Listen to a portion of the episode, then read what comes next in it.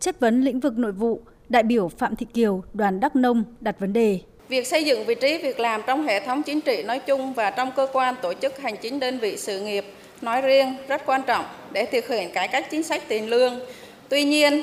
việc xây dựng đến nay vẫn chưa hoàn thiện. Xin Bộ trưởng cho biết giải pháp để hoàn thành nhiệm vụ này trong thời gian tới.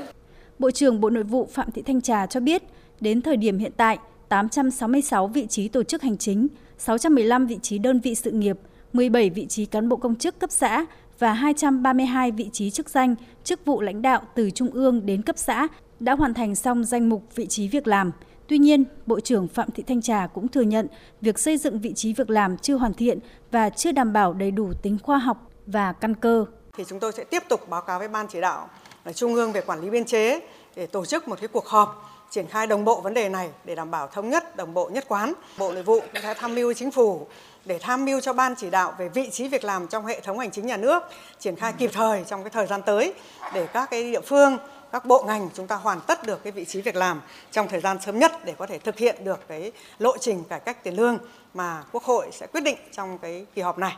Đại biểu Đồng Ngọc Ba, đoàn Bình Định tranh luận. Tôi chưa yên tâm đó là vấn đề chất lượng của vị trí việc làm mà chúng ta đã và đang làm và còn những cơ quan đơn vị chưa hoàn thành. Theo tổng hợp của tôi thấy là hệ thống vị trí việc làm của chúng ta ấy, phần lớn là chưa đảm bảo chất lượng. Cho nên dẫn đến là chúng ta khi tinh giản ấy, thì nó không đảm bảo nâng cao về chất của bộ máy. Nếu mà vị trí việc làm không phù hợp thì chúng ta không thể xác định biên chế phù hợp được. Đề cập tới vấn đề lương nhân viên trong các trường học thấp, đại biểu Trịnh Bình Minh, đoàn Vĩnh Long chất vấn.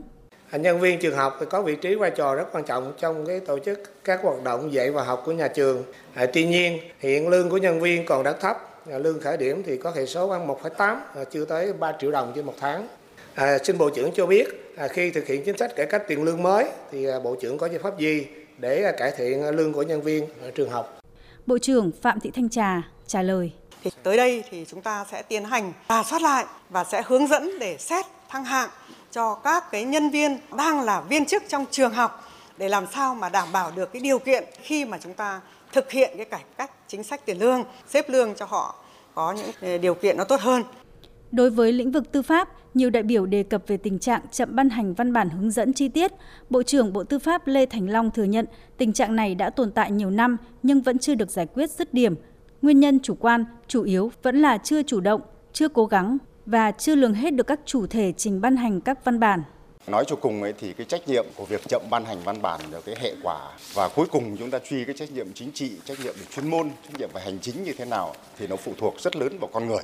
Chính vì thế cho nên ấy, từ những cái quy định về kiểm tra giám sát của Đảng vừa rồi thì cũng à, Bộ Chính trị cũng ban hành cái quy định về kiểm soát à, quyền lực trong công tác thanh tra giải quyết khiếu nại tố cáo và sắp tới là trong công tác xây dựng văn bản. Đây cũng sẽ là một cái kênh cùng với cái giám sát của Quốc hội tôi nghĩ rằng cái công tác này thì nó sẽ tạo được cái đà nó phát triển và khắc phục được tốt hơn những cái tồn tại hạn chế cho đến bây giờ.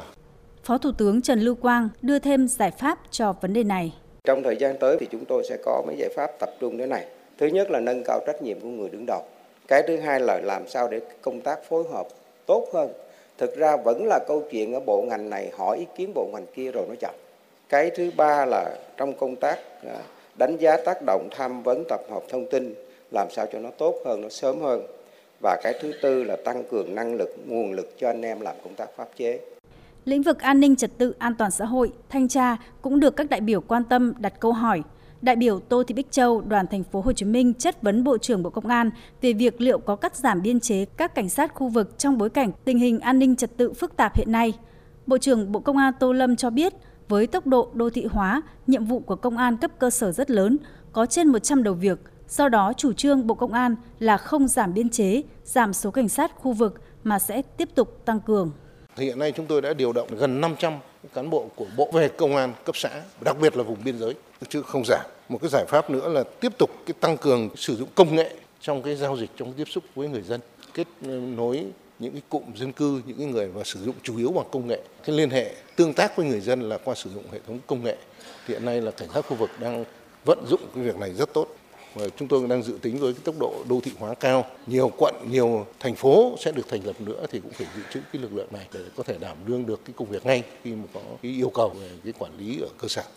Trả lời các đại biểu về giải pháp đấu tranh phòng chống tham nhũng, Bộ trưởng Bộ Công an Tô Lâm cho biết. Cái thứ nhất là phải tập trung hoàn thiện cái thể chế, nâng cao cái hiệu quả quản lý nhà nước trên các lĩnh vực, không để sơ hở thiếu sót để các đối tượng lợi dụng hoạt động phạm tội. Những vấn đề thấy rõ có sơ hở thiếu sót chỉ ra trong công tác thì phải khẩn trương khắc phục ngay. Thì qua những cái vụ án thực tế vừa rồi là sửa đổi, chỉnh lý rất nhiều những cái quy định này. Cái thứ hai là chỉ đạo giả soát bổ sung các cái quy định để kiểm soát quyền lực, nhất là những người đứng đầu các bộ ngành địa phương, quy định cụ thể và có chế tài mạnh mẽ để cắt đứt các quan hệ doanh nghiệp sân sau, không để hình thành các đối tượng có thể thao túng được nhiều cơ quan, nhiều số vụ án vừa qua xảy ra. Và đặc biệt là khâu xử lý đối tượng. Hiện nay chúng tôi xử lý với hai cái tội danh chính là tội tham mô tài sản, đưa hối lộ và nhận hối lộ.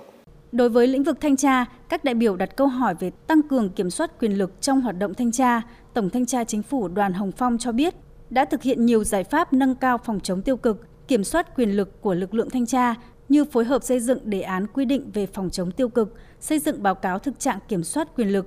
Trước thực trạng nhiều cán bộ thanh tra vi phạm trong thời gian gần đây như các đại biểu nêu, Tổng thanh tra Chính phủ Đoàn Thanh Phong cho biết giải pháp quản lý với cán bộ làm công tác thanh tra. Về việc tăng cường, nâng cao chất lượng hiệu quả công tác thanh tra, chấn chỉnh xử lý vi phạm trong hoạt động thanh tra, nhất là những quy định nghiêm cấm trong hoạt động thanh tra mà thanh tra chính phủ đã ban hành trong một năm qua, như là cấm nhận tiền, quà, giao lưu, ăn uống với đối tượng thanh tra dưới mọi hình thức, nghiêm cấm bỏ nọt, bỏ sót, bỏ qua hành vi vi phạm của đối tượng thanh tra.